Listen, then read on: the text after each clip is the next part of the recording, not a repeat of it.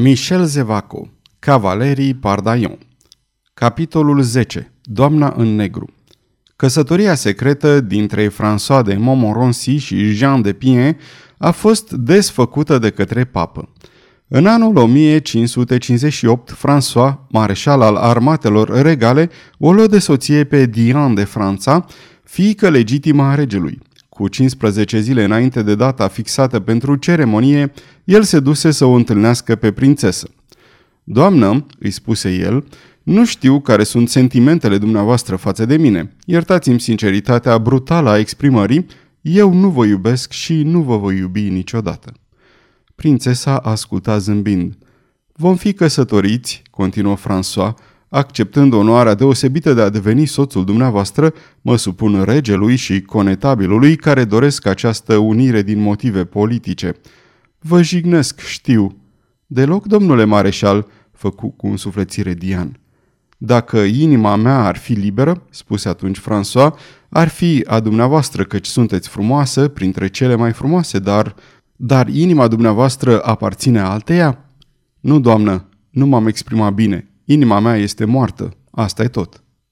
Diane se ridică. Era o femeie frumoasă și înaltă, căreia nu-i lipsea nici inima, nici spiritul. „Domnule mareșal," spuse ea încet, „dacă ar fi venit de la oricine altcineva decât dumneavoastră, o asemenea sinceritate m-ar fi jignit într-adevăr. Dar dumneavoastră, domnule, vă iert totul. Să ne supunem deci dorinței regelui și să ne păstrăm fiecare inima sa. În acest fel gândiți, nu-i așa?" „Doamnă," murmură François pălind, căci spera poate să primească un alt răspuns. „Haideți, domnule mareșal, voi respecta doliul inimii dumneavoastră." Astfel fu încheiat pactul. După ceremonie, François se aruncă nebunește într-o serie de campanii periculoase, dar moartea nu-l voia. Cât despre Henri, acesta nu-și mai revăzu fratele mai mare. S-a spus de altfel că frații încercau să se evite. Când unul lupta în nord, celălalt se afla în sud.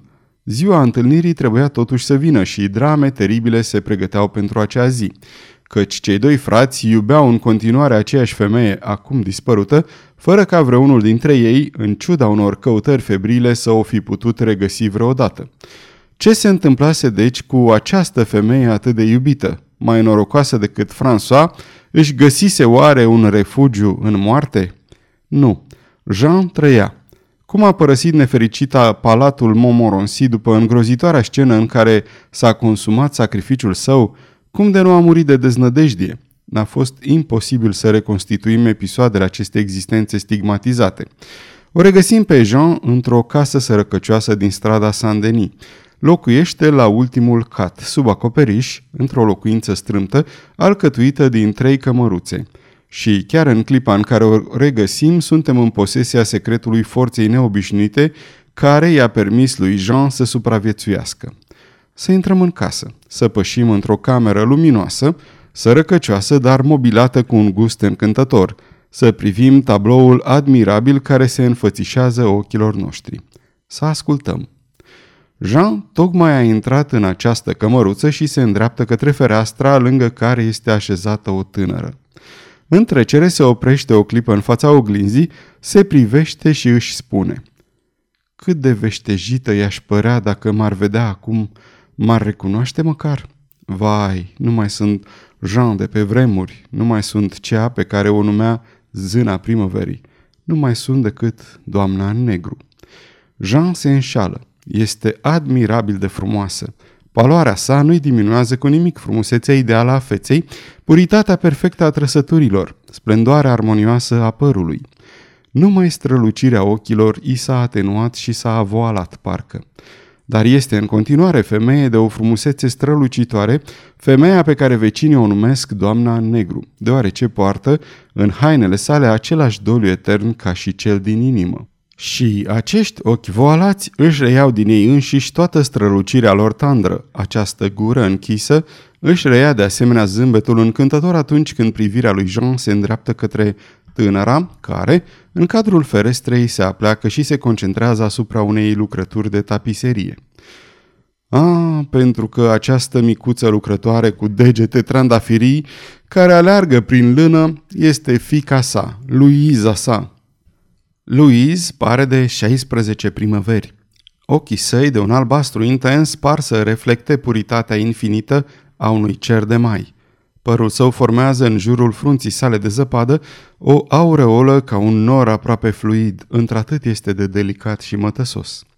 O impresie indescriptibilă de suplețe și mândrie se degajă din acest ansamblu minunat și, totuși, ce melancolie pe fața aceasta atât de strălucitoare, cu linii atât de nobile, atât de expresive. Jean s-a apropiat de copila sa. Mama și fiica își zâmbesc. Și oricine le-ar vedea în acest moment s-ar întreba care dintre cele două este cea mai încântătoare și ar jura că sunt două surori pe care le despart doar câțiva ani. Jean se așează în fața Luizei, apucă celălalt capăt al tapiseriei și începe să lucreze energic.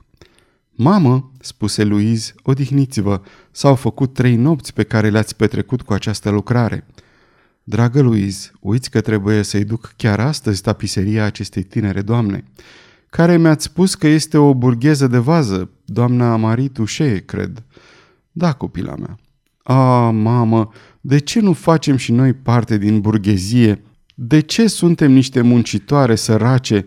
Spun asta pentru dumneavoastră, adăugă în grabă Louise, căci eu nu sunt atât de nefericită. Jean aruncă o privire duioasă spre fiica sa și murmură pentru sine tresărind. Din burghezie, beata copilă fără nume, ce-ai spune dacă ai ști că te numești Louise de Montmorency? La ce vă gândiți, mamă?